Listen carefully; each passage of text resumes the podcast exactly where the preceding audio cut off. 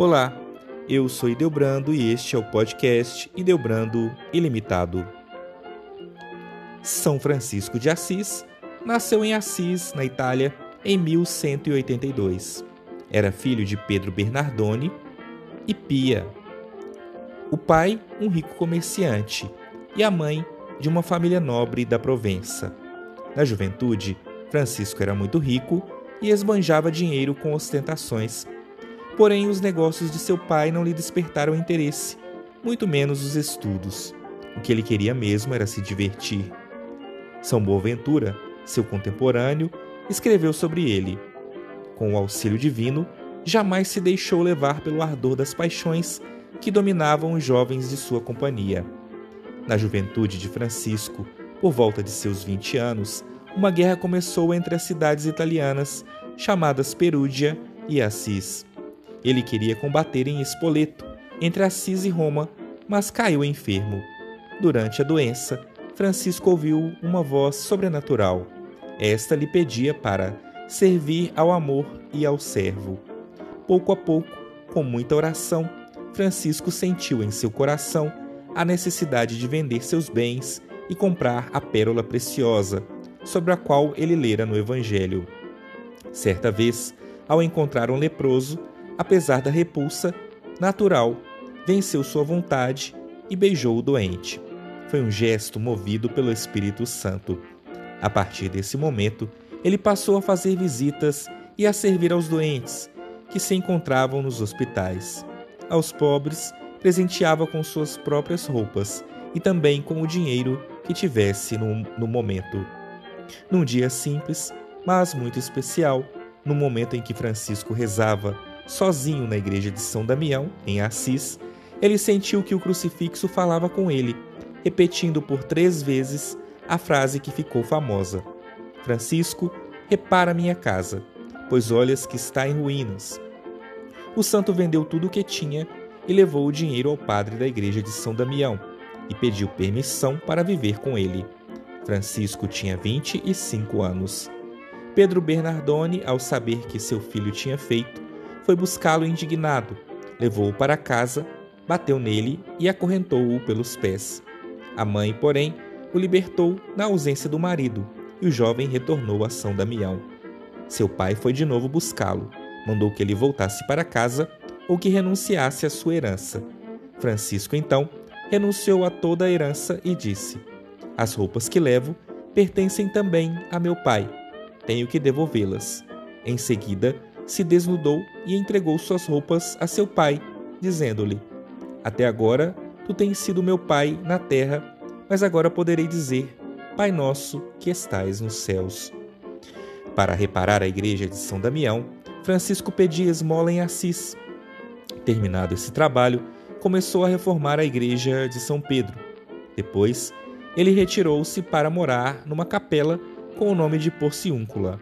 Ela fazia parte da abadia de Monte Subásio, cuidada pelos beneditinos. Ali, o céu lhe mostrou o que realmente esperava dele. O trecho do evangelho da missa daquele dia dizia: Ide a pregar, dizendo: O reino de Deus tinha chegado. Dai gratuitamente o que haveis recebido gratuitamente. Não possuas ouro, nem duas túnicas, nem sandálias. A estas palavras, Francisco tirou suas sandálias, seu cinturão e ficou somente com a túnica. Deus lhe concedeu o dom da profecia e o dos milagres. Quando Francisco pedia esmolas com o fim de restaurar a igreja de São Damião, ele dizia: Um dia haverá ali um convento de religiosas em cujo nome se glorificará o Senhor e a igreja. A profecia se confirmou cinco anos depois com Santa Clara e suas religiosas.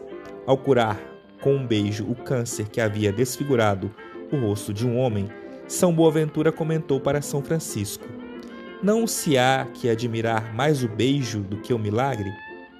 Francisco começou a anunciar a verdade no ardor, no ardor do Espírito de Cristo. Convidou outros a se associarem a ele na busca da perfeita santidade insistindo para que levassem uma vida de penitência. Alguns começaram a praticar a penitência e em seguida se associaram a ele, partilhando a mesma vida. O humilde São Francisco de Assis decidiu que eles se chamariam frades menores.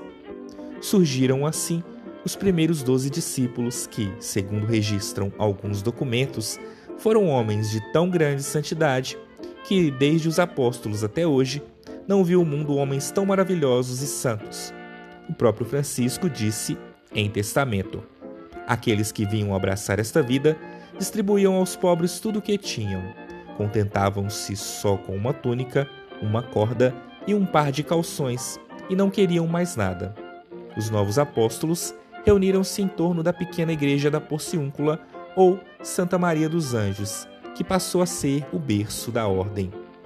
Em 1210, quando o grupo contava com 12 membros, São Francisco de Assis redigiu uma regra pequena e informal. Esta regra era, na sua maioria, os conselhos de Jesus para que possamos alcançar a perfeição. Com ela, foram a Roma apresentá-la ao sumo pontífice. Lá, porém, relutavam em aprovar a nova comunidade. Eles achavam que o ideal de Francisco era muito rígido a respeito da pobreza. Por fim, porém, um cardeal afirmou: Não podemos proibir que vivam como Cristo mandou no Evangelho. Receberam a aprovação e voltaram a Assis, vivendo na pobreza, em oração, em santa alegria e grande fraternidade, junto à igreja da Porciúncula. Mais tarde, Inocêncio III mandou chamar São Francisco de Assis e aprovou a regra verbalmente. Logo em seguida, o Papa impôs a eles o corte dos cabelos e lhes enviou em missão de pregarem a penitência. São Francisco de Assis manifestava seu amor a Deus por uma alegria imensa que se expressava muitas vezes em cânticos ardorosos. A quem lhe perguntava qual a razão de tal alegria, respondia que ela deriva da pureza do coração da constância na oração. A santidade de São Francisco de Assis lhe angariou muitos discípulos e atraiu também uma jovem, filha do conde de Sasso Rosso, Clara, de 17 anos. Desde o momento em que o ouviu pregar, compreendeu que a vida que ele indicava era a que Deus queria para ela. Francisco tornou-se seu guia e pai espiritual. Nascia assim a Ordem Segunda dos Franciscanos, a das Clarissas. Depois, Inês, irmã de Clara, a seguia no claustro. Mais tarde, uma terceira, Beatriz, se juntou a elas. Certa vez, São Francisco, sentindo-se fortemente tentado pela impureza, deitou-se sem roupas sobre a neve. Outra vez, num momento de tentação ainda mais violenta, ele rolou sobre espinhos para não pecar e vencer suas inclinações carnais. Sua humildade não consistia simplesmente no desprezo sentimental de si mesmo, mas na convicção de que, ante os olhos de Deus, o homem vale pelo que é e não mais. Considerando-se indigno do sacerdócio, São Francisco de Assis apenas chegou a receber o diaconato. Detestava de todo o coração o exibicionismo. Uma vez, contaram-lhe que um dos irmãos amava tanto o silêncio que até ia se confessar fazia-o por sinais. São Francisco respondeu, desgostoso: Isso não procede do Espírito de Deus, mas sim do demônio. É uma tentação e não um ato de virtude. Francisco tinha o dom da sabedoria. Certa vez, um frade lhe pediu permissão para estudar. Francisco respondeu que, se o frade repetisse com amor a devoção a oração Glória ao Pai, se tornaria sábio aos olhos de Deus. Ele mesmo, Francisco, era um grande exemplo da sabedoria dessa maneira adquirida. A proximidade de Francisco com a natureza sempre foi a faceta mais conhecida deste santo. Seu amor universalista abrangia toda a criação e simbolizava um retorno a um estado de inocência, como Adão e Eva no jardim do Éden. Dois anos antes de sua morte, tendo Francisco ido ao Monte Alverne em companhia de alguns de seus frades mais íntimos, pôs-se em oração fervorosa e foi objeto de uma graça insigne. Na figura de um serafim de seis asas, apareceu-lhe Nosso Senhor crucificado, que depois de entreter-se com ele em doce colóquio, partiu deixando-lhe impressos no corpo os sagrados estigmas da paixão. Assim, esse discípulo de Cristo, que tanto desejara assemelhar-se a ele, obteve mais este traço de similitude com o divino Salvador.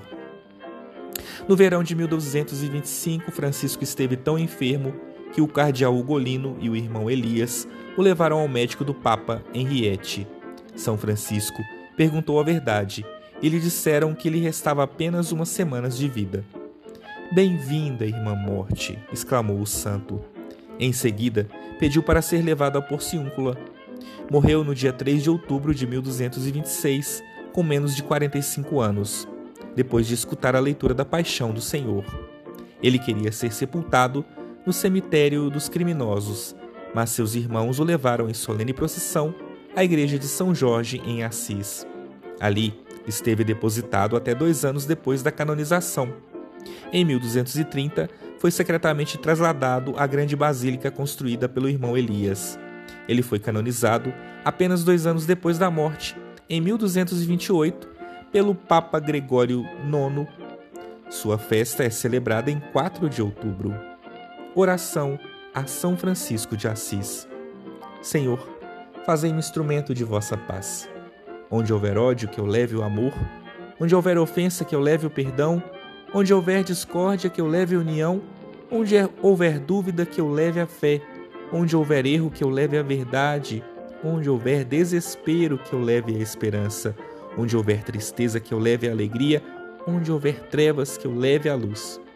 Ó Mestre, fazei que eu procure mais consolar que ser consolado, compreender que ser compreendido, amar que ser amado. Pois é dando que se recebe, é perdoando que se é perdoado, e é morrendo que se vive para a vida eterna. Amém. Se você gostou deste conteúdo, compartilhe com os seus amigos e até o próximo episódio.